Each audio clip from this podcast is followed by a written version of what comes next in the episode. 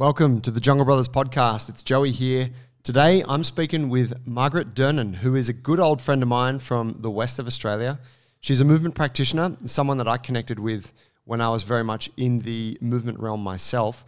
Margaret's a chiropractor. She is uh, an extremely motivated individual. She is highly academic, and we go into that in today's chat uh, to a truly impressive degree. She's running her gym that she built in, in Perth, Modus Movement. Uh, she's helping women become better in their training and healthier and stronger. And then she's also seemingly studying multiple degrees continuously. Um, a, a real high achiever, a very fiery individual, a great chat. And we talked about today really our time in the movement realm and, and how that affected her training and her outlook on things. Um, the second part of the show, we dive into more of the strength training for women, which is something that she's been very passionate about in recent years. And I guess the, the, the main takeaway there is that the approach to really building strong females is somewhat different to building strength in males. There are more things to consider. And so Margaret takes us through that. It's a really cool chat. I think for anyone who is strength training, who's trying to live a, a healthier life, um, who's maybe trying to get motivated, you will enjoy this one. So please enjoy this awesome, wide ranging chat with my good friend, Marg.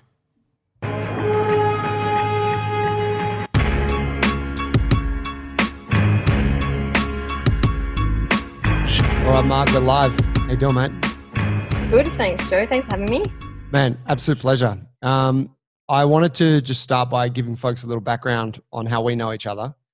Um, for those of you who are listening, Margaret and I just had like a, a 10, 15 minute catch up where I was telling her, stop talking because I want to save that gold for the show because it's it, like you're an energetic human.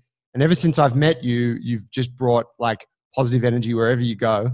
I, I believe it was at the Movement X seminar in uh, Melbourne, or you came to the end of it to catch up with with Ido Portal and the rest of the movement crew. Is that right? Yeah, it was. I think it was the upper body strength certification in Melbourne. Yeah, that's the one. That was yeah. And so for you know for the uninitiated, it was um, Ido Portal, who's like you know the the man, the guy who kind of gave birth to this uh, or gave rise to this movement culture thing. Um, it was my first time doing any work with him, so it was a very kind of pivotal time in my sort of training journey. And I'm I'm guessing for you, Margaret, was pretty early on, in you'd been training with him for a while, but you, it was still pretty early on for you. Yeah, yeah. I think I'd I'd done one workshop um, earlier that year, um, which was the Movement X one, and then um, had just started the online coaching and was like all about it. Just was like, oh my god, this is so good. Was frothing on it. So obviously, I'm in Perth. Flew over to Melbourne um, pre COVID restriction days where you could just fly around the country wherever you wanted. And there was like the movement, sorry, the upper body strength, and then the corset workshop in Sydney, which I think you went to as well. Or maybe we just caught up, but we just yeah we it was like both for both of us was kind of like early days and i think for most people in australia it was just taking off so it was like exciting times like you know training with like-minded people and that sort of thing. Yeah i mean it was it was it was a very special time wasn't it? Because there was there was a lot of buzz around it. It was a very niche thing. There was probably like kind of through you i was introduced to this like movement crew in australia where there's probably only about like 12 people Mm. And it's like, and and who were all like really into it. Um, but twelve people from the entire country, and we'd get mm. together whenever whenever there was a, a, an event in town, or you'd come to Sydney. You would always be really good at bringing everyone. You'd be, guys, I'm coming into town, like getting people to come up from Melbourne and you know just hang out. We'd often catch up, whatever, at a cafe, or we'd hang at my gym at, at the first jungle yeah. gym and do some training. But it was cool. There was like, I don't know. I, I look back fondly on those years. Um, yeah, those those are some fun times, and it was we became a, quite a tight knit group, and yeah, we train, eat food. I think like Rod Cooper came and hung out a bunch of times with us. Um, so he's like, yeah, it's interesting. He's doing different things now. There's like a bunch of people that have gone and done similar but different things, and it was yeah, just like just t- it felt like a real team, like a family environment, and just so much fun. And summertime as well, like we'd be hitting Bondi Beach and getting acai bowls as well. I guess the, the like so the the funny thing about it now is that obviously like I've got my gym here and and the movement piece is, is a big part of it. It's not you know it's not everything we do, but it does form a large emphasis of the training. Um, you've got you have you're the owner of Modus in Perth. Mm. Can you tell us about what you guys are doing there? So I co-own Modus with Mark Benaki. Um, so Mark moved over from the States. Um, yeah, so after we were all kind of hanging out and doing the acai bowls, hanging at Jungle Brothers, um, Mark moved to Australia and we started Modus with Anthony Tran back in 2017 but i think we'd we'd started planning we knew that we wanted to like share all this stuff and this cool thing with the rest of the people around us, but we didn't have a gym or a facility that could accommodate for that. And like the average CrossFit gym was was good, but there was also some like you know there was some limitations and, and things that you couldn't really do in the average box.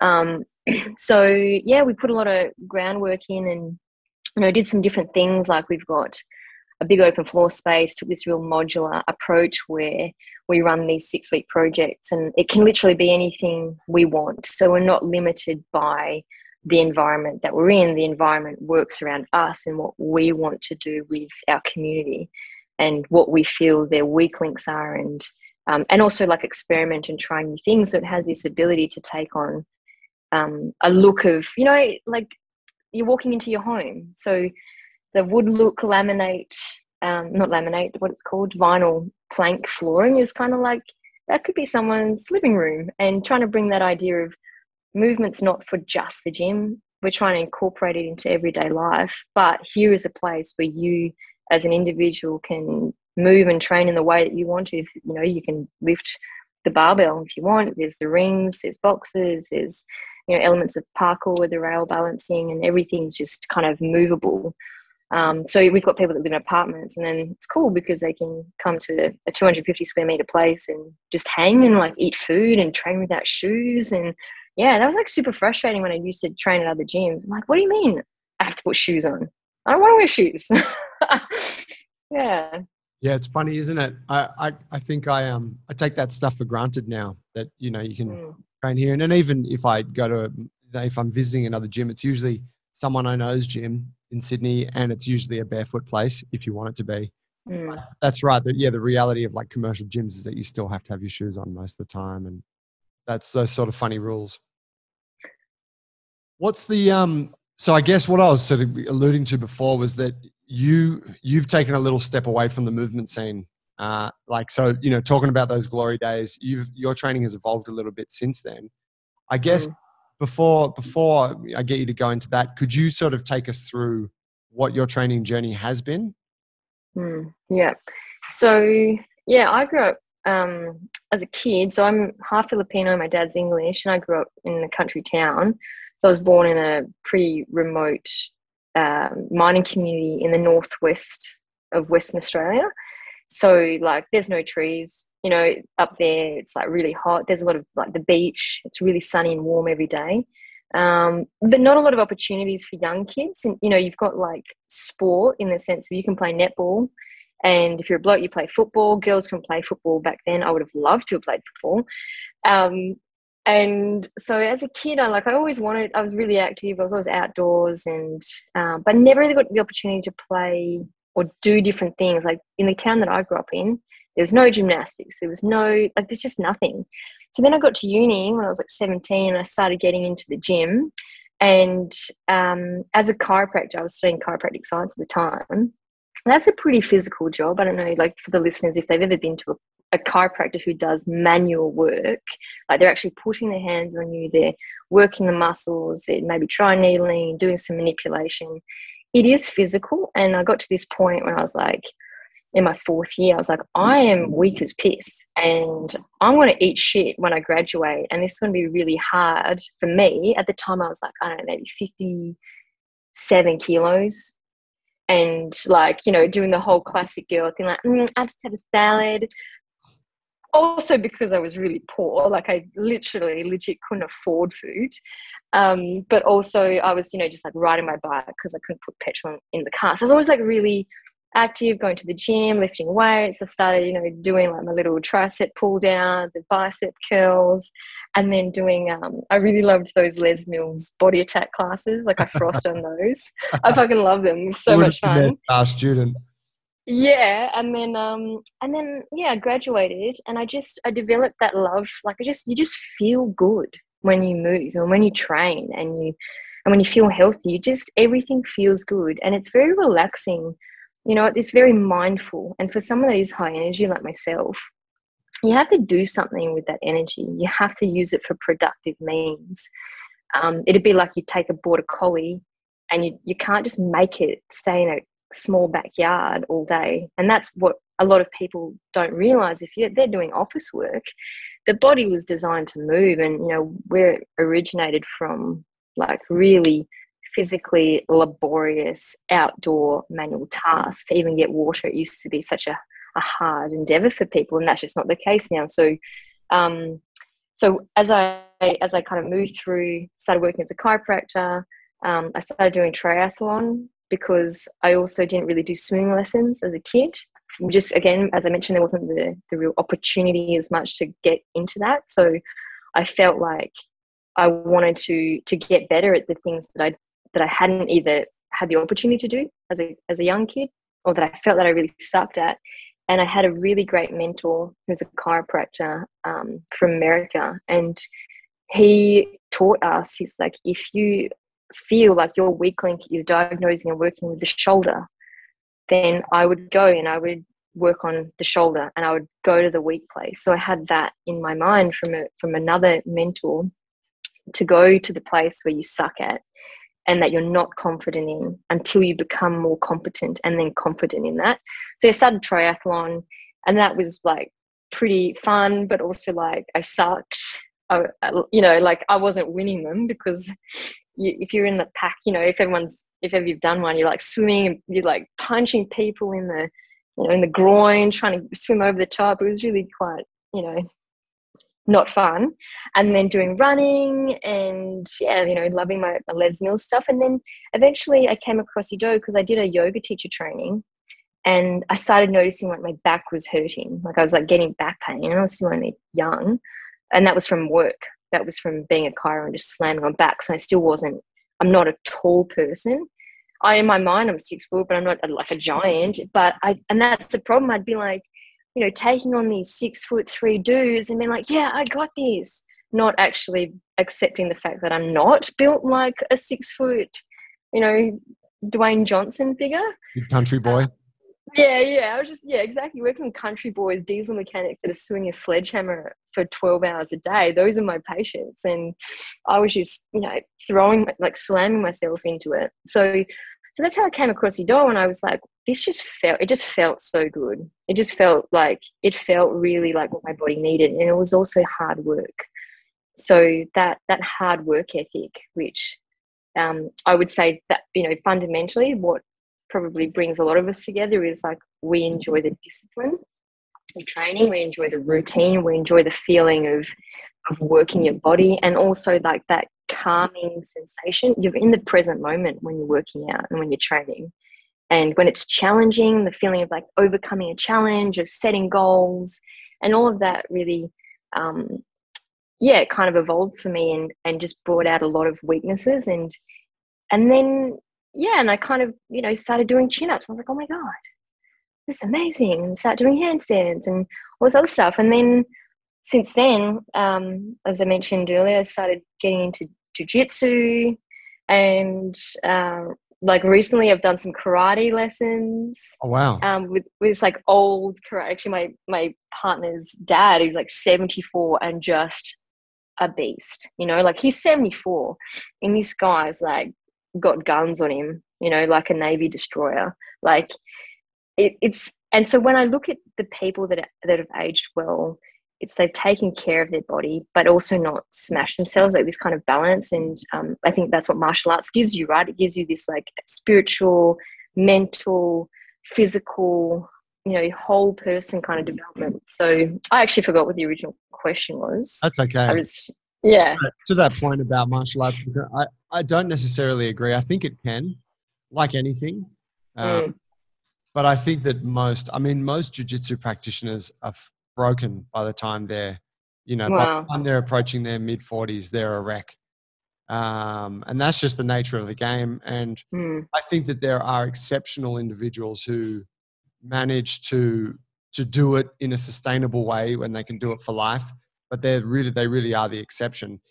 I think too about like the those more traditional martial arts like karate and stuff like that. And um, it's actually interesting. I, I saw a guy training at the outdoor gym during lockdown, and he was it was this guy in the corner of my eye. He was a big guy. He looked like an old sort of karate dude in that he had quite a thick build, but he had a big big tummy on him.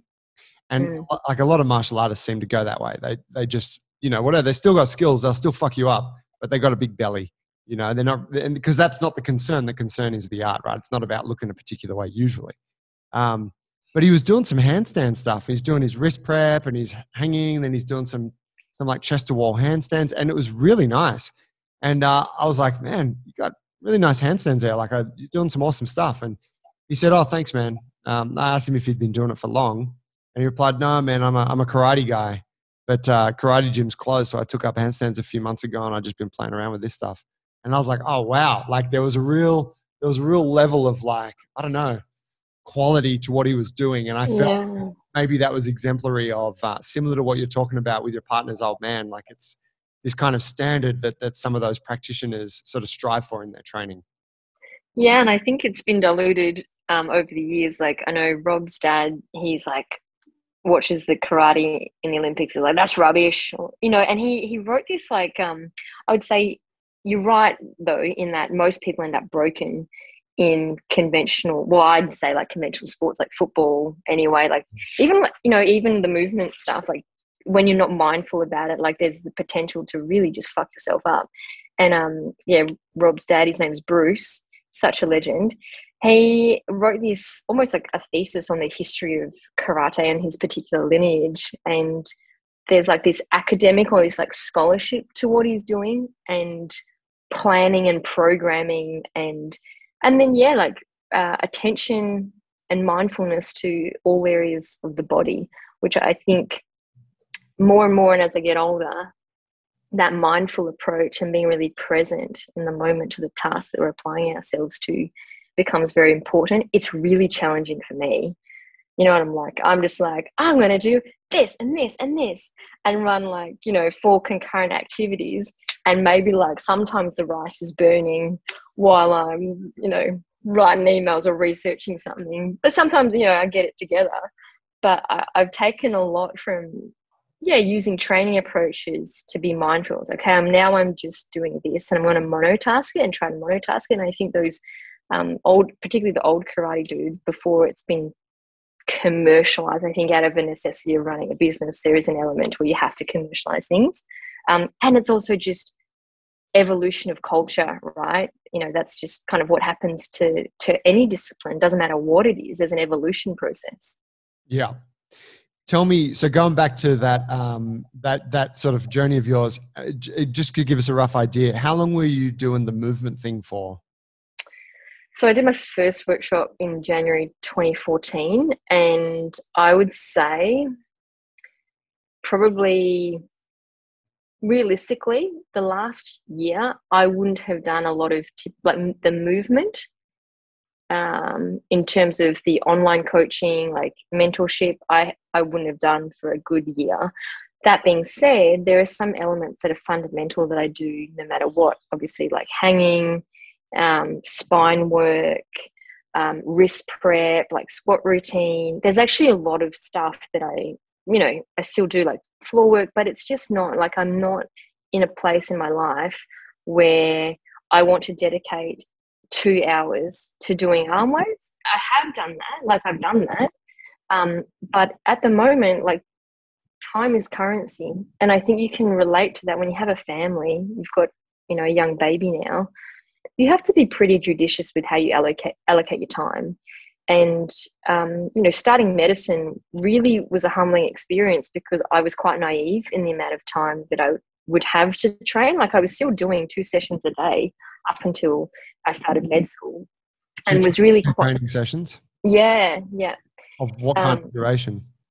um so and it depended. So uh, in the lead up to going and joining the army reserves I brought in a lot more like running, like cardiovascular conditioning, like in the form of um, there's a really great program called Maximal Aerobic Speed, and um, and there, there's different ways you can do that, but fundamentally it was to try and build up my running capacity.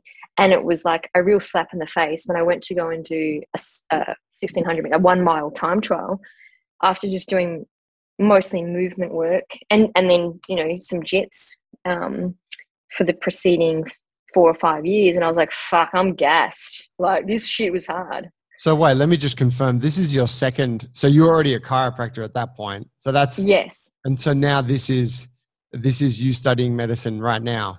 Yes yeah. Damn you're an achiever. So just to just to clarify the timeline so you've done your chiropractic piece and you were working like you were practicing as a chiropractor. Mm-hmm. Mm-hmm. got into the movement realm we're talking like mid like 2014 2015 um stumbled across jiu-jitsu like a lot of people do i'm guessing you thought oh this is so much fun what a great type of practice and then you yeah. kind of got bitten by the bug and then started to cop some injuries and started to get a stiff back and stiff and you're like oh wait this thing's really fucked for my body um, but god damn, it's fun, right? That's that's the whole like paradox with jujitsu. Yeah. So so where you are now, the obviously you've kept some of the movement stuff. Are you still training jujitsu? I know I haven't done jiu-jitsu since yeah for probably about nine months, and and I and I want to go back.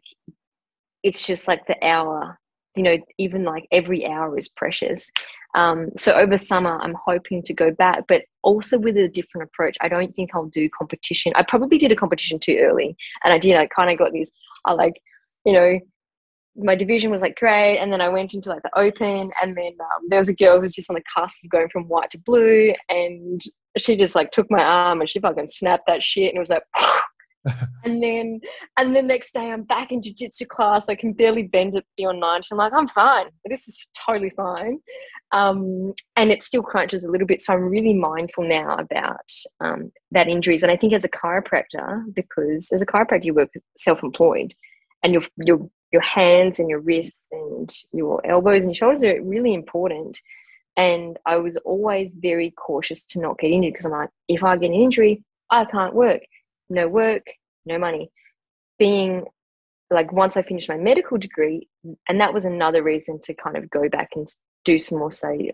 One, I'd evolved past like just doing the basic chiro thing. I'd done a couple of other post grad um, degrees in between that time as well.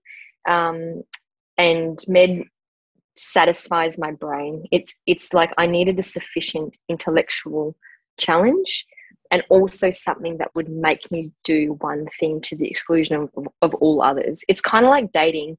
You know, if you like, say you date a chick and she's like really fun, but she's kind of dumb and doesn't really like fulfill your needs, you're like, cool, that's fine, but I'm to go hang out. Maybe I want to go hang out with other people because like you're not my you're not my everything. But if you find like if you find like one hell of a woman that challenges you, that fulfills all your needs, that it's really rare to find. But once you find that person, you're like, hot damn, this occupies all of my attention. I don't have any other time. I actually don't really want to do anything else now because I found the thing that I want to put my energy into. Um, so I think that was medicine for me, and it forced me to get really ruthless and and create um, a hierarchy of priorities. So Jit's like, you know, it's really fun. It's so much fun. I'm going to go back, but I think I'm taking that lifetime approach of like, okay, well, even if I do over summer, I do a couple classes a week when I've got more time and I'm on uni break, that's better than nothing. Or maybe I just do like one class a fortnight. That's like manageable. But I wouldn't say I have that that timetable, that that um ideal balance yet, because there's just so many things that I want to do. Would you say that you're the kind of person that like how you just described what medicine is for you that you you search for that in like you so you found that in movement as well because mm. I, I, know you were you know balls deep in in that and that that's so balls deep you could say that that's almost as demanding in a way it's like whatever you got to train all the fucking time you got to show up every day you got to come to yeah. the events it's it's it's almost like like what you're saying about medicine it kind of forces you to just hold that line and stick to the process as they like to say yeah, yeah, and I do think, yeah, you're right. Like I, by nature, am just Like I think I remember saying this to you, like I'd wake up and I just want to attack the day. I remember get- you saying that explicitly, and I still think about it. And I'm like, fuck, I wish I could wake up every day and just feel like attacking the day. Yeah. I- I'm generally a very optimistic guy, but sometimes I wake up, I'm like, oh, I'm a bit sore, a bit tired. yeah, and that and that probably happens to me. I do get more of those days now, just because like this year's been like, whew, fuck, that's a big that's a big year, you know, a really big year even for me. Um, and movement, yeah, for me that was like I was like, whoa, I just found the best thing ever. The more I did it, and I think the more that that evolved, I do think that in terms of if we if we like use this overarching all encompassing umbrella and we call it movement and i can still do you know jiu-jitsu is still movement like running is still movement like all these things it's still moving. I think that's how i see things now rather than uh, having it defined for me by someone that doesn't exist in my circle in my reality in my world um, and what I mean with all like all the respect and love in the world is that um, I can't and I'm not going to train like Ido Portal and Odelia Goldschmidt because they don't live in my in my world and they don't live in my life and I have diff my body has different needs. I'm a woman and I have like all of these things. I have a family like um, you know my my nephew's 10 now and I was essentially co-parenting with my my sister had him very young when she was 17 and he didn't have a dad on the scene. And the reality is we have responsibilities and I really like you know Jordan Peterson's approach to this this in the sense of like you take care of your own house first. And um, you know I think we can use training as a distraction for a lot of things and now that there's like there's like a really heavy influence in the movement culture for stillness and meditation really what that is is like self-reflection and looking in the mirror. And actually also at notre dame um, the school of medicines they're just they're just amazing. They force us to do self-reflection as assignments. And they force us every week. They have professional development and and a self-reflection framework for us to actually evaluate our emotions. Like there's some really great intellectual discussions um, you know questions like okay what is life? When do you consider life to begin? You know looking at human error. And also under this um, or underpinned by a non-punitive environment of non-judgment which is really important. What's non-punitive mean? like so if you fuck up you're not afraid of someone coming down on you like a ton of bricks and and you're really encouraged to actually step out of your comfort zone and become a teacher to your peers and use peer-to-peer learning when you're not an expert on things when you're when you really just have no idea. But that's actually how you learn. And that's in the early days when we we're all like hanging out and stuff and we were all just teaching each other like oh yeah i've been trying this. And you'd ask the next person like oh i'm really struggling with this kick up or like blah blah. And, and everyone was just kind of like helping each other out and um you know and then i think there's like uh there's a yeah there's a sort of tendency for and you'll notice this with as a father as little man as leo grows grows up you kind of want to be like you know there's a time to reprimand but it's always got to be under that like you know i've got you and i have unconditional love for you no matter what. Like i'm your father i'm your teacher i'm here to teach you literally how to do life um, and i felt like you know contrasting med school specifically notre dame because not all universities do this um, they they recognize okay we're getting like doctors that are stressed that are burnt out that are taking their lives. There's a huge mental health burden in all professions but particularly doctors and especially now with the covid situation like doctors are on the front line gps are copying it from people about all kinds of stuff. Um, there's a real need to self-reflect. So um, and also to stay healthy. So there's like this framework that they go okay you need to like have the environment. You need to get out in nature and you need to to get sunlight and you need to have good social networks and you need to feel connected and you need to get your nutrition down pat and you need to exercise and you need to have meaningful purposeful engagement. That's a that's a that's getting there in terms of a system that for me is like you know the all-encompassing woman or man like the animus or the anima like that's that's the thing that I that I needed was like a complete system to be like like Margaret, you need to work on your shit. You need to work on your shit and don't use training to distract yourself. And or study. Yeah. Yeah. Like yeah. That. Yeah. That's it. Yeah. You got to, yeah. That's cool.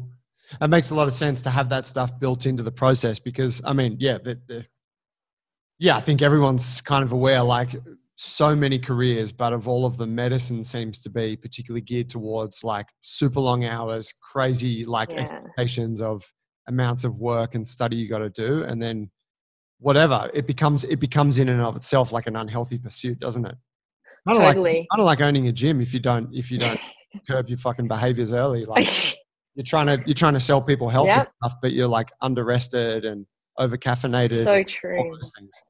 Yeah, tell me give me like a real for folks who maybe aren't so familiar with the whole movement thing tell me like like so people who are training with Ido Portal what what is this movement thing? Because we all understand like you said you know movement is running and it's jiu-jitsu and it's lifting weights it's all those things. But when we say like movement or the movement culture it's referring to a group of you know a system of training that really looks like what so I think that's like the inherent difficulty, isn't it? Because the movement culture is a system of training that's dictated by the the guy that owns the trademark, which is Ido Portal, okay. and and it takes on the face and takes on the themes of what this uh, almost like uh, social media hierarchy dictate.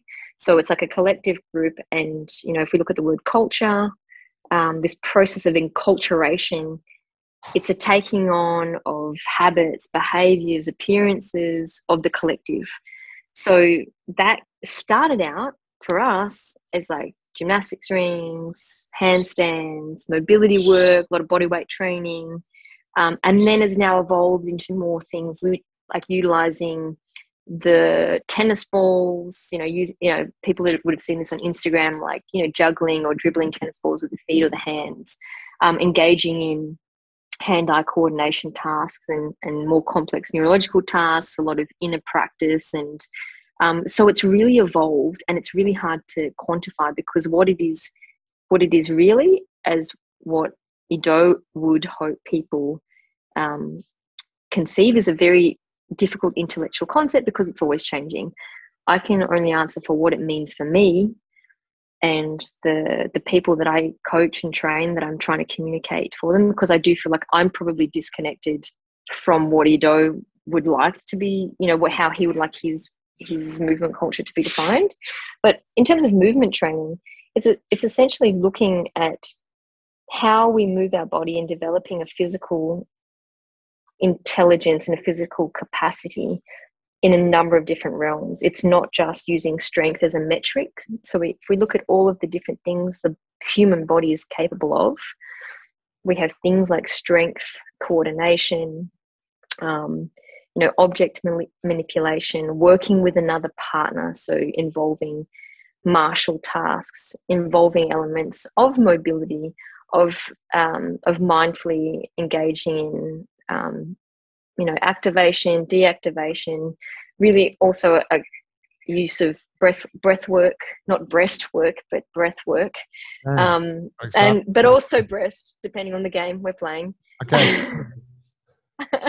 Um and and like stillness and meditating and using like going into the outer world and also going into the inner world. So it's really hard to quantify but those are the kinds of things that we tell people I'm excited for the person that's never heard of movement and they just heard that description. They're like, oh, okay, yeah, got it. Yeah, yeah. It's it's like super vague. totally. But yeah, look, I, I um for me, you know, for me it was what attracted me was the body weight strength, the mobility, um, you know, the cool tricks, the handstands and the sick stuff mm. on the mm. rings. And um, and and I got to a point with it, you know, just to I guess give folks a bit of context where I'd gotten what I wanted from that realm, and it was starting to go into other realms that, you know, were, were somewhat fascinating to me. Like, say, when we're at movement camp, which would be like these 10 day events we'd go to in Thailand, where it's like you're just training all fucking day and you're, you're going super deep on, on these very obscure aspects of your physicality. Um, I found a lot of that stuff fascinating. But when I came back from camp, it's like, I'm never going to fuck with that again. Like, I'm just interested in you know, getting strong and like doing sick tricks and looking good. And, um, you know, and I think that that's, I think that that is still what largely attracts a lot of people to it. Because Mm. when you see people doing movement, it's like they're doing handstands, they're on the rings, they look strong, you know, all that stuff. Um, but I think, yeah, the inner workings of it, or the, the the people at the top of the pyramid, have are now taking it in into that direction. That you know, whatever, it's it's its own thing, and it is very obscure. Yeah, I, I agree with you. And I, I think that's the challenge because um, if we look at a utilitarian perspective, so what's going to apply for the good of, of most people, not for the good of all, the majority of the average Australian population, like the majority of people I work with, certainly as a chiropractor, they they don't need to be doing really complex neural tasks. They can't even get up out of a chair without pain, some of them like some people like just they can't squat and they don't have full range of motion or they've had surgery or they're a mum of three kids they don't have the fucking time to be going into a really esoteric existential debate on what movement is and you know they need they need to work on basic things basic simple things. And then for thing you know for people like the elite athletes say you're you are playing you know you're you are a tennis star or you are like you know the next Ronaldo, yeah, cool. Like do the soccer ball stuff, but nothing that I really give to an, an elite athlete on that level in their realm is going to help them. I have to give them like a different form of diversification. So, and that's when I started the Masters in Strength and Conditioning last year. That um, Started that as was well. yeah, so I started doing my master's in exercise science in strength and conditioning through ECU last year. And Jeez, like you know what though? It's funny you say that but then i get to i get to uni. So in my cohort at notre dame i feel sometimes like i am like the dumbest person in the room and i've done nothing with my life.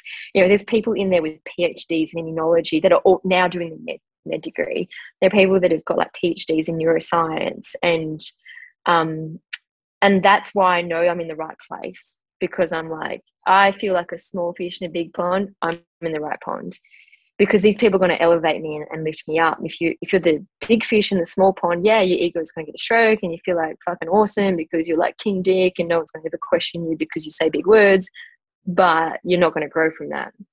So I found it really like um, great to be in med school. And- But yeah, so back to the masters, going then and looking at it from a um, intellectual. Oh, did I just drop out? Or did I? No. Yeah, it Yeah. turned to a little photo of you, which I was like, "Oh, it doesn't actually look that Oh. much like you. No, no, it's like an old version. Um, so when I yeah started my masters, I was like really wanting this. You know, my brain felt like it needed some work because I've been doing like this training and stuff, but I my natural tendency is towards academics.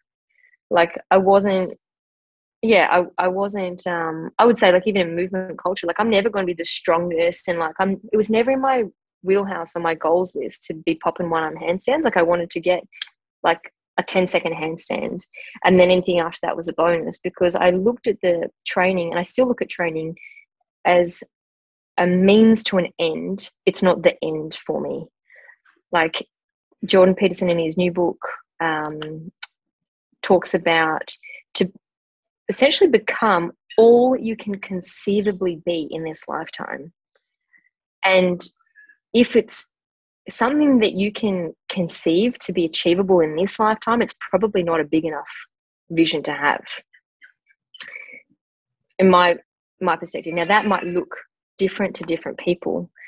Um, I think there is a lot of honor and beauty and necessity in like, you know, people going, I'm gonna be the best parent ever. Or i'm to i you know my job is to be you know like even a cleaner. So my mother was a cleaner so that's not being disrespectful. But i'm to like make sure when i clean it's to be a, at a high standard. And i really needed this intellectual side to the training so i could understand what the fuck i was doing because there was que- questions were coming up. And i wasn't getting like like eh, i'm not sure about this so I want to go look it up. So, and I like structure. So I love tertiary education because you have structure, you have deadlines, you have learning objectives, you have like, you know exactly what's expected of you and what's going to be taught of you. and I did feel like, um, you know, kind of going through a bit of the mentorship stuff. I was like, things are just changing. Like, like what do you like? Okay, it's changed now, but it was like this. It was like very the goalpost kept shifting, and for my my need for like routine and order, um, I prefer to have something that's more structured and also that goes really deep into the academics, acknowledging that you can go down these rabbit holes and never come out. So um, back to yeah, the you know the need to diversify and the need to have other things for me. Med school served that. The training component also serves that, and I and I think for average people, we need to do. We still need the cool tricks that they still have their place because the journey of achieving like acrobatics or the journey of achieving like really decent you know numbers with lifting the journey to achieving your ring routine that is necessary. And i really feel it's so important for young men. I don't feel for young men that are charged with testosterone they just want to fight fuck and i don't know fart or whatever. Like we don't have we don't have wars anymore. So young men who maybe have like a bit more of a desire to be geared to physical pursuits generally you know i would actually say to them go join the military. Go join the military like still train but join the military because you get a brotherhood there and it satisfies this primitive warrior gene that some people have that is not being realized. Like you can't take a warrior and put them into an office. It just won't work. Yeah, well, I mean, I, I agree with you on quite a bit of that, and I think the like martial arts, jiu-jitsu training, mm. even training like coming like say at our gym, we've got sort of we've got young guys who just channel their energy into whatever they do here, and yeah, it, it, if it's not channeled, that becomes a problem potentially. Tell me about um, so with the movie movement thing and, and training generally, and you touched on this. Uh, you touched on as a female earlier on in your training career, you were, you know, eating quite light, salads, that kind of thing, trying to stay small, like following that very typical kind of fitness approach. So less typical these days, but largely kind of what women have been conditioned to think they have to do. Um, it's obviously evolved for you, and you you now you, the way you talk, it's it's clear that you have a better understanding of what your body needs and that kind of thing. Can you talk about when I when I knew you um, I remember I came around. You said, "Oh, come pick me up. There's a crew of us staying at this place, and we'll go train. Um, I'll make breakfast." And you roasted a uh, like a lamb shoulder for breakfast. And I got around there, and it was like Mark pulled this awesome slow roasted lamb shoulder out of the oven at like eight in the morning, and we you know we just stood around and like ate this lamb. And then I think later in the day you produced a. We were looking for a snack in between training sessions, and you produced like a jar of pate and you're like, oh, here, I've got some pate. And then, uh, and it was pretty much black coffee. And then that was about it. Tell me, tell me about how your view of nutrition and sort of female needs have changed in recent times. Yeah, that's like that. I don't actually remember that, but that's totally something that I would do. Um, and yeah, I think you're right. Um, it's definitely evolved. Uh, when I first started training with Ido, I was very paleo geared, so I'd already been doing that um, for a while. Uh, my friend Jeremy Princey, who's the holistic lifestyler, um, he and I did a holistic lifestyle coaching course just after we finished chiro through Paul Chek, and that was just that was great because you know after uni we were just sinking back like cheap refined carbohydrates. Like we were still like pretty healthy. Like in uni i would make these large vegetable lasagnas and you know i was i've always loved cooking so that's never been an issue. But it's about knowing like what you need not just for a woman i think this actually universally applies to men and women but women are in a slightly different category because of their menstrual cycle um, we need a lot more food than what we realize. We need a lot more protein than what we realize. Um, we need like that peri workout nutrition is really important, especially for women because we're such cyclical beings. Um, when I started training with Ido, I remember I was, you know, maybe on my third phase of online coaching, and I'd finish a bend time session. And as you remember, like you were doing th- three sessions a day on like a Monday and a Thursday. It was like Bantam in the morning and handstands, and then Bantam in the evening. And it was six days a week of training, and you had one day off. And um, so you make a lot of progress, but you have a tendency, or a lot of people have a tendency to cook themselves. I would say even if they're not, even if they're eating lots of food, they you cook yourself with a, a large amount of volume and no off season or not appropriate recovery. So um, yeah, I was eating paleo, but I was eating fuck all carbs. It's kind of like, kind of characteristic of the paleo scene. Yeah, yeah, and it was almost like you know carbs for sure were a bit demonized, I'd say. Um, and Ido was also paleo and very low carb. Um, and then I was like, I'd finish a Bantam session and I'd be like, I need a nap. I need a nap. I, and that's not usual for me. Um, but I'd have like a, a nap and it was fine. But then I actually noticed I'd started getting a bit more like puffy, you know. I was like, what's going on? And, I, and it wasn't that I was necessarily putting on slabs of muscle. It, when I first started, I put on like a bunch of muscle and a bunch of weight, like a good five kilos. Um, and but I was like, ah, this is like not good because I was like also staying up late to finish my session. Sometimes I'd be in the gym till ten thirty at night, and I wasn't getting enough sleep. I get like five or six hours sleep. And um, I started coaching with Courtney Townley, who had done online coaching with Ido. She was also one of the early women. We actually had a women's Facebook group, and there was like 10 of us in there from around the world. Oh, wow. So Courtney Townley has her coaching business, Grace and Grit. And um, I started coaching with her. And, and when I tracked it, when I jumped on MyFitnessPal and I tracked it, I was eating like a thousand calories a day, sometimes 800. Holy and shit. I was working as a chiropractor. I was training six hours a day. I was like, you know, hustling. I was just like doing all this stuff. And I was like, whoa. I'd, I'd had one coach before that who was more of the Poliquin esque, and they got me eating more protein, which was good, but it was still like not enough carbs, like really not enough. Um, so then when I when it's tracked and you look at the numbers, like, oh my god, uh, no wonder. Like I'm like not that I felt like I didn't feel tired. I just felt jacked up all the time, which is another thing. You can actually like when you when you've been eating not enough food, then your sympathetic nervous system kicks in, and you don't realize you're like, I feel amazing, but actually, highly strung out. Cortisol, yeah, hello cortisol, and you and cortisol will rise mediated by your sympathetic nervous system, so your fight and flight system, as opposed to your rest and digest parasympathetic nervous system, cortisol will rise to, to maintain your blood sugar levels within a window. They don't they don't and can't drop too low because then you'll get hypoglycemic. So cortisol mobilizes um, like glycogen, or you know, we can your body can use things like uh, proteins it can take your muscle tissue.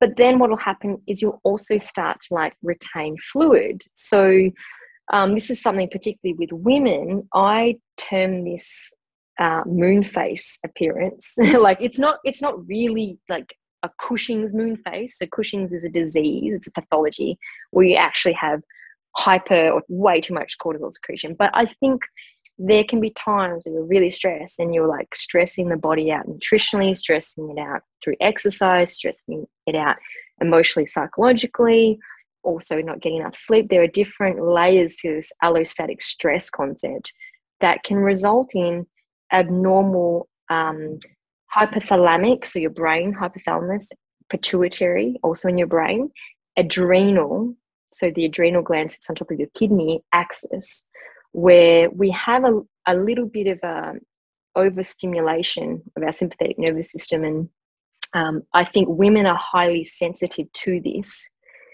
Men are sensitive to this, they just don't have this monthly card or report card like the period or the menstrual cycle to give them feedback on where they're sitting. Also, women have other hormones at play, and women are so much more sensitive about weight gain and loss. I mean, I say that, but actually, I also know a fair few blokes that are like, you know, they, they get really hung up on aesthetics as well, but women even more so because of what, you know, traditional fitness culture is, has given us. So I did this um, precision nutrition, nutrition certification, and that was great. And I also went through as a client for a year. So I did this certific- uh, certification, plus I went through as a client, and it was great. And it talks about this concept of being a nutritional agnostic. So everyone's individual nutrition requirements are determined by them. And now with the research, so jumping back into the med school um, scene, I just had some lectures on this. Every person has a different nutritional profile and requirement. Every person. You can't say, you can't say to people, do the paleo diet because some people do really well and some people do really poorly. Just like you can't say to everyone that a vegan diet's going to work. And and I know of a lot of women that have been in the CrossFit scene that have come off the paleo diet with being super low carbs and being unable to lose body fat. And as soon as you add in carbs and get over the fear of eating carbs, and when I say carbs, I'm talking about like, you know, yeah, rice, like good amounts of rice. Yeah, sourdough bread. Do, is it that I'm advocating to be smashing back like, you know, bad quality food? No, but now I'll have like a cinnamon scroll or I'll have a jam donut and I'm not feeling guilty for like having a cinnamon scroll and a jam donut. Remember when I had the donuts in Thailand? Yes. middle of moving camp and I snuck away to the secret cafeteria. yeah. And, boy, and Margaret's like, What are you doing here? And I'm like, I'm going to buy a donut. And, she, and everyone was like, No way. And I'm like, What? I'm going to get it. And I had a little sign. It's in Thailand and it said, Donuts. Nice. This is incredible though, right? Yeah, like even the fact that you have to specify that when I say carbs, I'm not advocating that you eat bad foods. Th- that that Yeah. indicates that there is still this link that we have where it's like carbs are bad. And no, they're not. They're just it's just another macronutrient and you need it. How much and you know what source you get it from. Okay, that you know that's that's another discussion. But um yeah, it's really fascinating what you say. Like I just today I was looking at old photographs of of our gym from our from our original Jungle Brothers because I was um, making a, a design for the uh, another podcast episode, and um, I came I was stumbling across these old photos on our Facebook, and I'm looking and I'm like, oh wow, and I I saw um, there's a photo of me standing with a bunch of people, and I was like, fuck man, I'm so stripped, like I was I was like probably the most muscular I've been, and also the lowest body fat, and I didn't realize like I didn't perceive myself as that at the time, but I look back, I'm like, wow, man, I was super lean, and in my head, I'm like, you look good, but I was I was also completely under eating and overtraining, Wow. not sleeping enough that whole time. Like what you said was exactly what I was doing as well, and I think my calories would have been under 1500 or under 2000 for the most Wow. but it's a, it, and it's incredible right because we almost it like you can look really good like that but you can be Mm. totally struggling Mhm. and falling apart internally and fucking up other aspects of your life So true. So my a good example of that, like my partner Rob, he just left the SAS after like 22 years, and and when I met him uh, and we were training together, he was like like I don't know five for sure, no more than six percent body fat, and training twice a day, like real heavy into the CrossFit scene, but like had all these like joint you know injuries and joint pain and stuff like this, and um, you know, was eating like a 12 year old Chinese gymnast. Um, and that, like, one of the things that, like, that we did, and I sort of said to him, like, look, you've got a couple of choices. And I do this with the women that I coach. So I do health coaching for women now because I had such a positive experience from just like eating food, you know, like, whoa, so simple, eating enough food. Um, so I coach women and I said to him, like, look, just track what you eat and you'll be surprised. You think we've got like a whole section of the population that thinks that they're eating less than what they're eating, and that predisposes them to obesity and um, you know all the other lifestyle diseases like diabetes.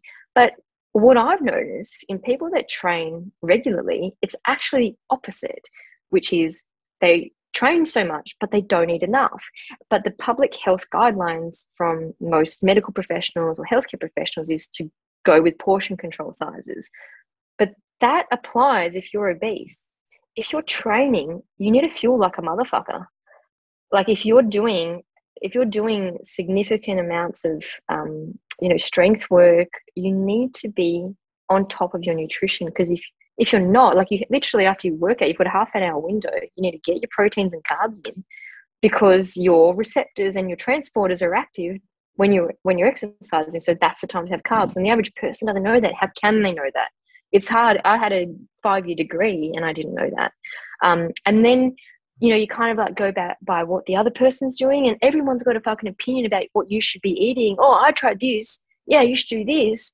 Um, yeah, but like they've got a completely different demographic or, or background. Like me as a half Filipino, I've got different requirements to someone that's from a Slavic background, you know?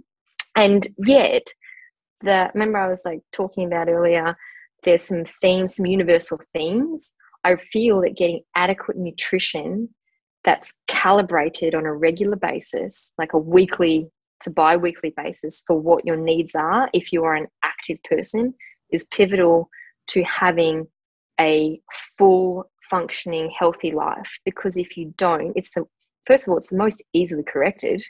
It's so easy to correct, but it's bound by all of this psychological bullshit, especially for women. You know, they get so afraid if they eat more food that they're going to get fat. And yet, if you're eating 1,000 calories and you jump straight up to 2,000 calories, you will put on fat for sure. But there's a way to do it. So, um, you know, reverse dieting, which is kind of big in the, the bodybuilding scenes at the moment, the figure competition scenes, that's is, a really, sorry. What is reverse dieting? I've heard of it.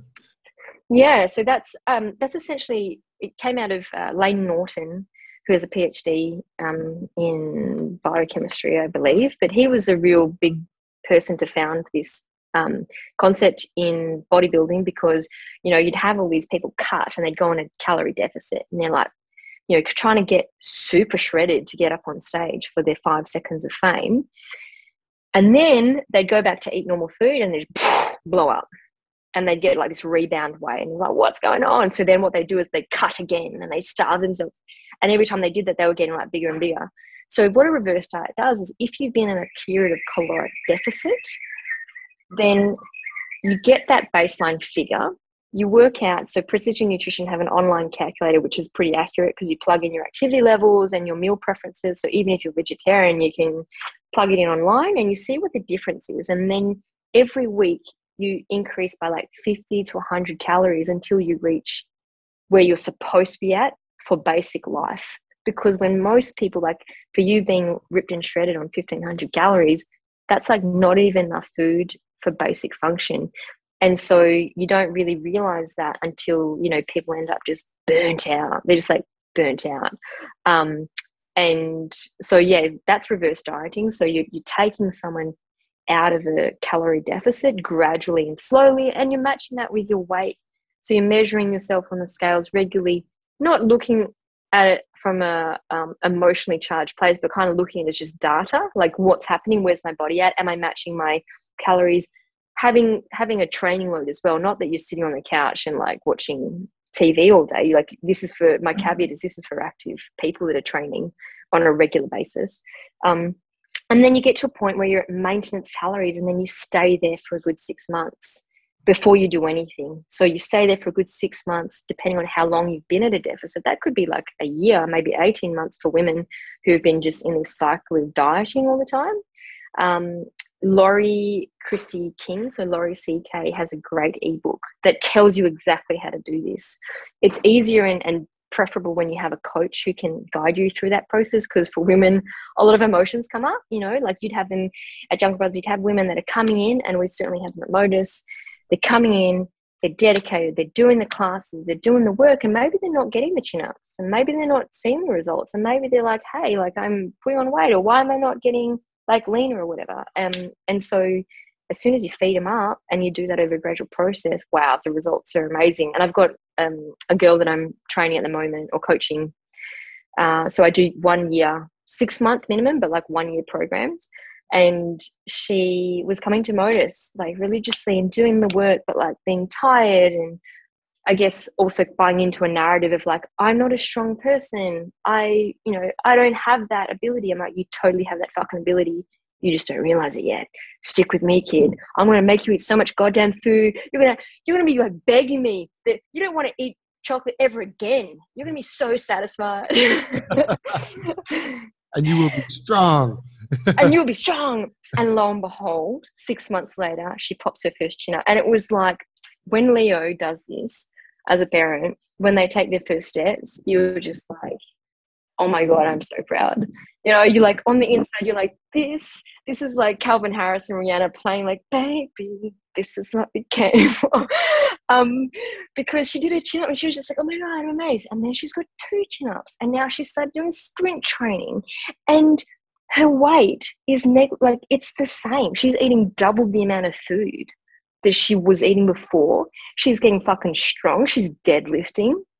Wow. She's got energy. She's she's got like actual energy to focus in class. And she said to me a few weeks ago, Margaret, I now know what you mean about actually enjoying the class. She's like, I am not tired. I am I can pay attention. Like half the people that come and see me as a chiropractor, if they sorted out their nutrition, they would be in a much better place for it. Um, and I, and I think so. What that will be is the platform. Like I envision a society or, or for sure a medical fraternity, and there's there is this emerging this lifestyle medicine group where we are not specialists of diseases and not dealing with sick care, but we're actually working on a preventative model.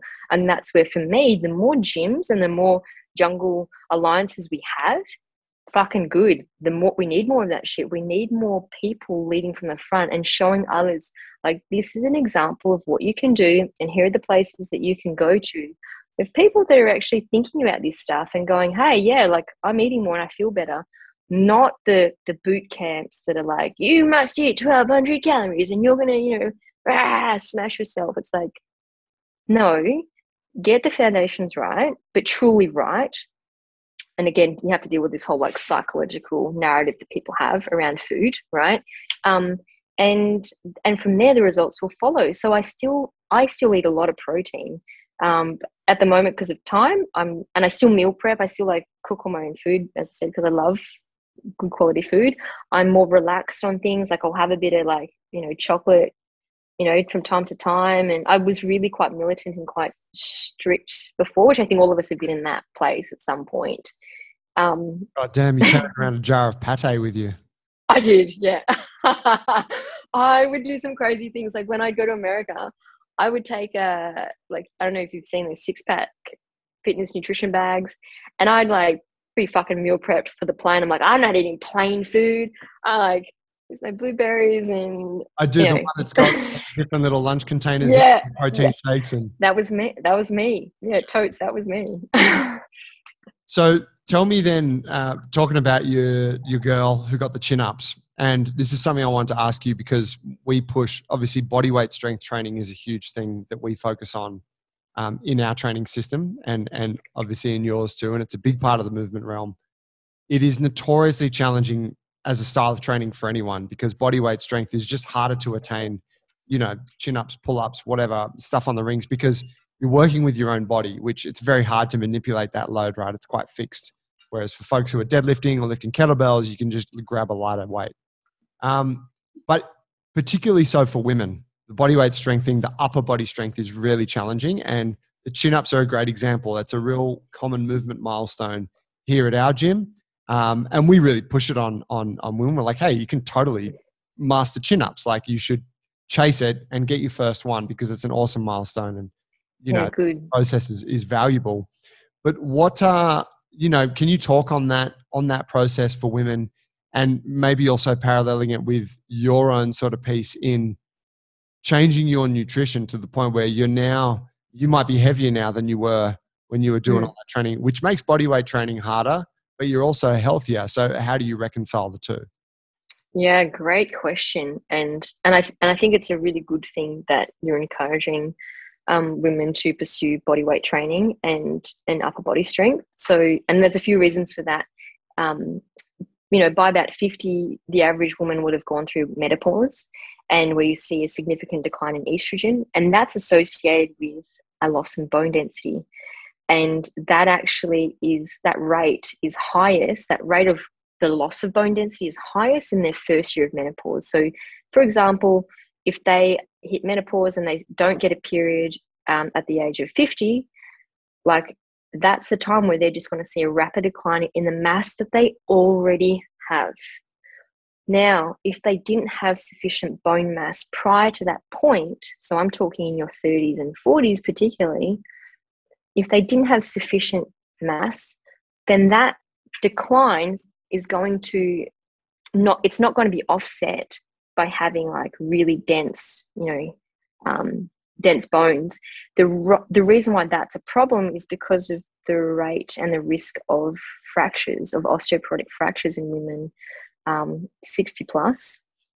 And um, and it's one of the leading causes of morbidity and disabilities and it's and it you know it's it's a big deal because once you lose mobility in terms of like being able to get up and do the things that you want your quality of life declines. And and i speak to that now because for women they need to start doing these things in their 20s and 30s in anticipation of 20 years down the track. So things like grip strength they're also correlated um, with you know with these sorts of adverse or these undesirable outcomes as women age. And the chin up you, you're literally gripping so you're, you're maintaining grip strength. It's also one of the, the three exercises that'll give you the best core strength like you know chin ups are just so good. But they are really challenging because unlike men men have really you know broad shoulders and smaller pelvis um, and their weight is is differently distributed. Women have most of their weight in their legs. And yeah unless you're like a really petite girl then um, it's it's really challenging when you start out for the average person. I'm not talking to like people that are already busting out sets of five. So when you start out it's really daunting. It feels like an impossible task but it's one that's really necessary. So um, you know in terms of how to how to approach it it's really it's like science and you you guys know that you get results. Like follow this program do the work consistently you'll get the results. However every time we train that is an inflammatory and stressful event to the body. It's eustress so we know that if we recover adequately with sleep and nutrition then that will actually help us to super compensate and build up more.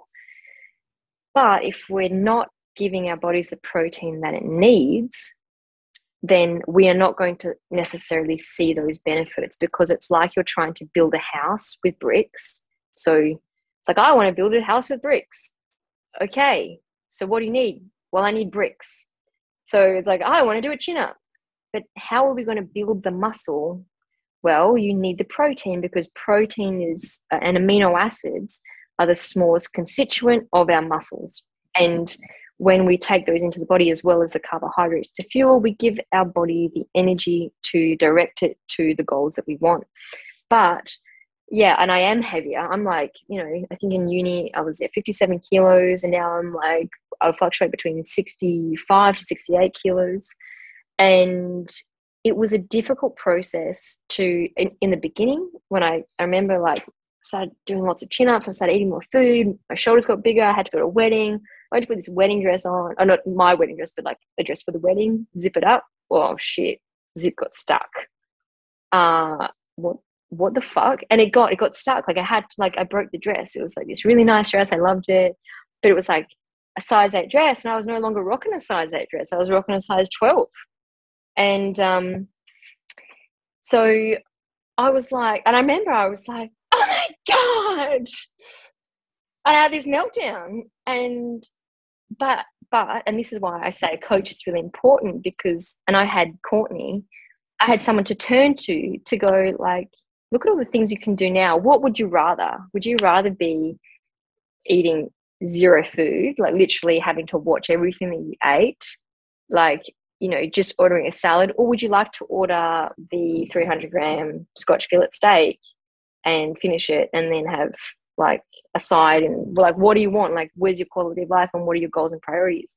So with with my girl that i'm coaching at the moment that's been a, a really good um, an ongoing conversation because one of the initial goals was to get skinny. And i was like you know in my head i'm kind of like okay we'll roll with that. That's why it's a year with me coaching because we'll see how you go. You know eating like 2500 calories versus eating 1000 calories before and then i essentially I give them a choice because then it's like yeah you can go you can eat 1000 calories or you can have this life which life would you rather would you like and once people feel how good it is to be strong and to not be like in pain, tired, hangry. Once they have that feeling and they get to that place and the penny drops, which can take a while, and for some people it won't. Like it's really hard to overcome years of maybe dieting or negative belief systems for women if they always saw their mothers eating um, you know not enough food. That's also really challenging. It's like a subconscious program then and a, and a negative limiting belief. Um, but if they're able to overcome all of that and they feel good most of the time they'll go actually there's no way that i want to go back to that and we can still get them to their goal so with you know what i was saying with that reverse dieting process you can have your cake and eat it too you can eat food get strong and also get lean. But maybe it's not going to be like unhealthy levels of leanness, like 15% body fat. And that becomes more of a thing as women get into their 30s and fertility and wanting to have a baby um, starts to, you know, maybe it's something that women want to think about. You really do need a degree of body fat percentage to health to have healthy um, menstruation and, and ovulation. I'm not saying that every woman that is like super lean won't menstruate and won't ovulate, but um, there is like, you know, good evidence to suggest that you need to have a degree of body fat as a woman to exist in the, the spectrum of health as opposed to the aesthetic spectrum, as opposed to the athletic spectrum. And that really is important when, when you know you those initial conversations and, and going, okay, well, what do, what do you want to get out of this? and sometimes their goals or their priorities will conflict and then a coach a good coach will like yeah highlight that and go okay well i've noticed that you said this but you're actually doing this. What do you think that's about? And get them to ask the questions themselves. I liked how you put it before that for women the um, the menstrual cycle can be like a monthly report card where it's where it's like kind of like biofeedback on how things are going um, obviously, I'm uh, you know it's not a report card I'm particularly familiar with, but I know as a dude, it's like it, it can be hard to get a handle on where you're at with those things, on how your recovery is and whatnot. Um, you tend to only realize, like what I was saying before about looking back and realizing, fuck, I, I was under eating drastically over that period years ago. You only realize once you're out of that don't you? It's almost like you need to reach that place where you're like, wow, I feel adequately fueled and well rested now. I realize I wasn't feeling this way for so long. That's so true. It like hindsight, hindsight's great, isn't it?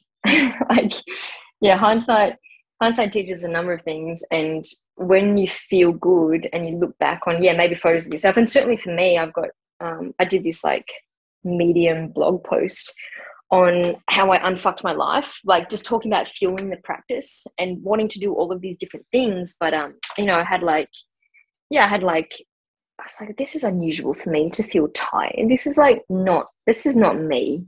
Um, what you know, what's going on, and asking that question and trying to find answers and not being satisfied with some of the answers that I was getting from perhaps not the right place. Um, yeah, I think for men it's really challenging because you know, often signs like being irritable or snappy at your partner or snappy at your workplace, um, you know, with your colleagues, not being able to hit your numbers, you know, seeing a decline in strength.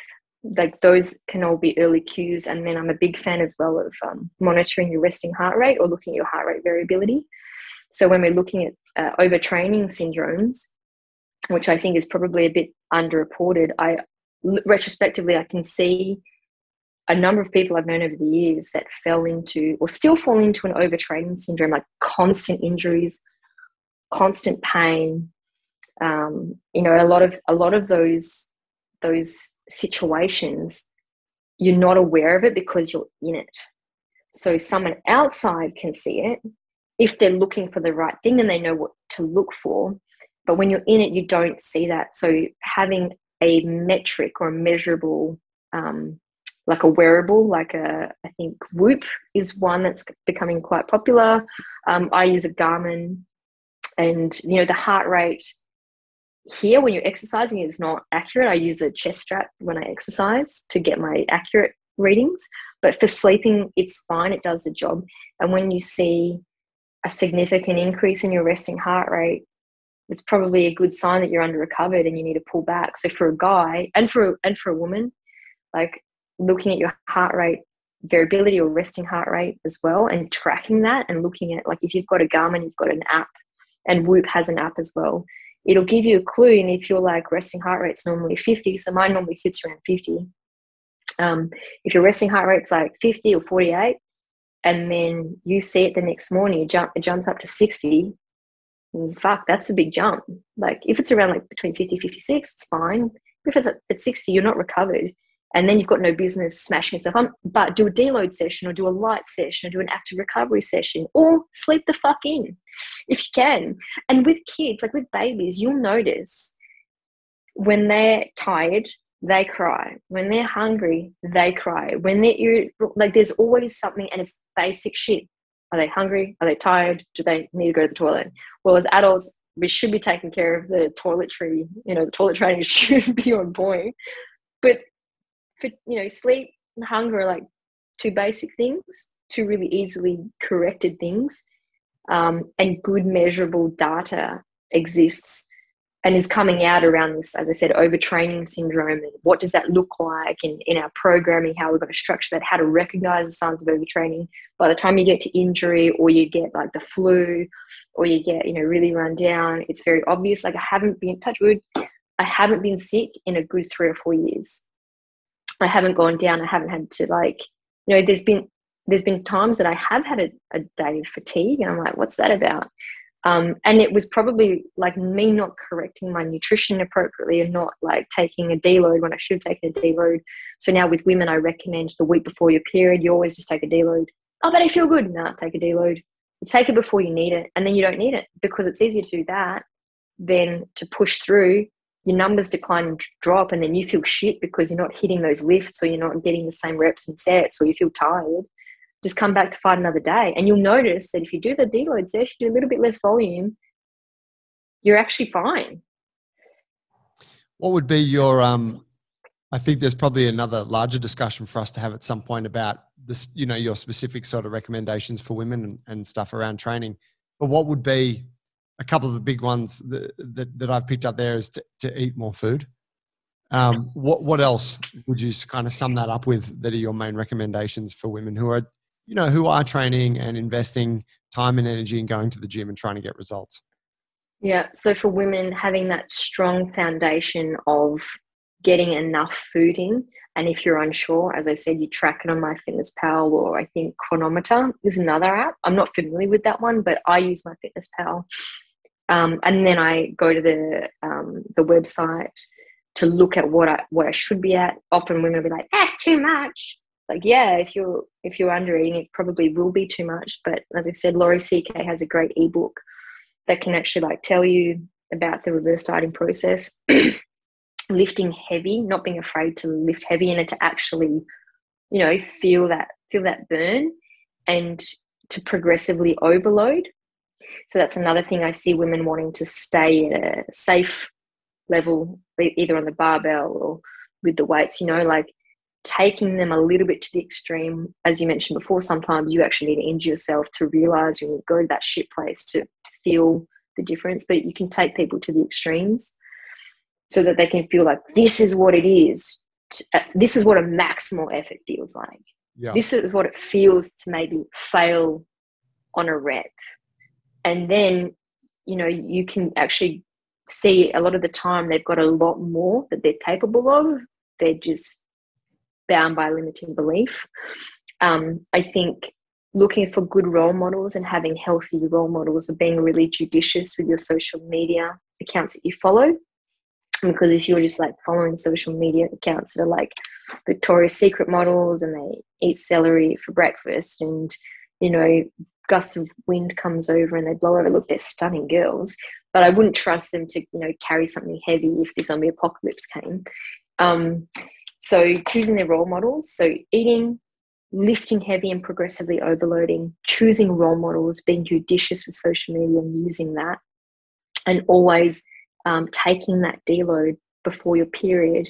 The reason why is after you ovulate around day 14 of your cycle, that's a high hormone phase. So you have the higher amounts of estrogen, luteinizing hormone, and then progesterone starts to rise. So by the time you get to the week before your period, your hormones are quite high.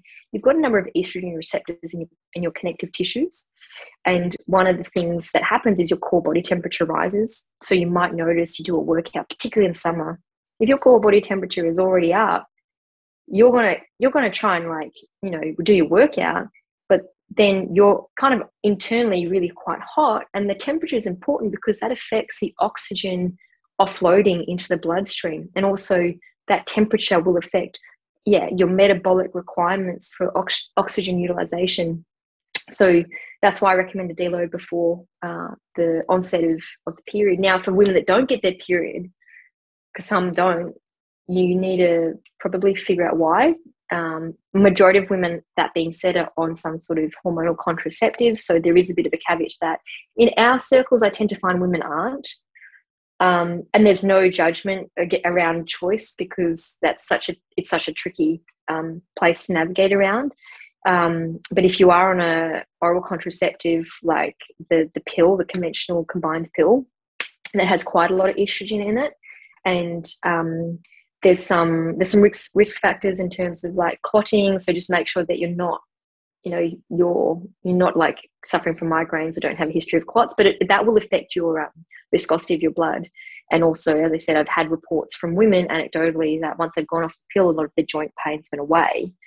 Um, so yeah you're right there is a whole list there's a whole conversation we could have about that. And I, and it's under researched so there's not a lot of research um, but a great book to read for women that are potentially reading or if you look if you've got a partner or a girlfriend you've got to get you know it's kind of behooves you to be aware of this you know because if they're kind of breathing down your neck like like the dragon from Shrek like you, you got a bit of science on your side. that's it and you got a bit of um it's like personal gain from recommending these things because the happy happier she is happier you right. are but Stacy Sims and her book ROAR touch on this a bit and they go through like uh, so funny misa just brought that book downstairs um, right. Going through a bookshelf, and she was like, "Oh, have you read this book?" And she chucked on. I was like, "No, I haven't heard of Stacy Sims." She's like, "Oh, it's awesome." And I, I flicked through a couple of pages, and I was like, "Wow, this looks important. I should know a lot of this stuff." Yeah, it's so like it's so important, and it's great that she has that book because women that have had children, okay, that's another thing that we've got to talk about. Like that's another if you're training women and, they've had children, like their pelvis and their ligaments have had supercharged amounts of this estrogen stuff and and training pregnant in pregnancy is really good. Um, but there's like some you know ligamentous laxity like they get a bit looser because the whole body's preparing for you know passing a, a watermelon through the birth canal. So there's a lot of considerations for women in training. I think the important thing is that they train in the right way. You know there's like strength is the trump card for women for sure. Like getting as strong as you can um, in a, in a safe way that's also like mindful and cognizant of we are women and you know you don't have to kill yourself like a guy. And it's important to tune into the body and rest when it's appropriate when you need to.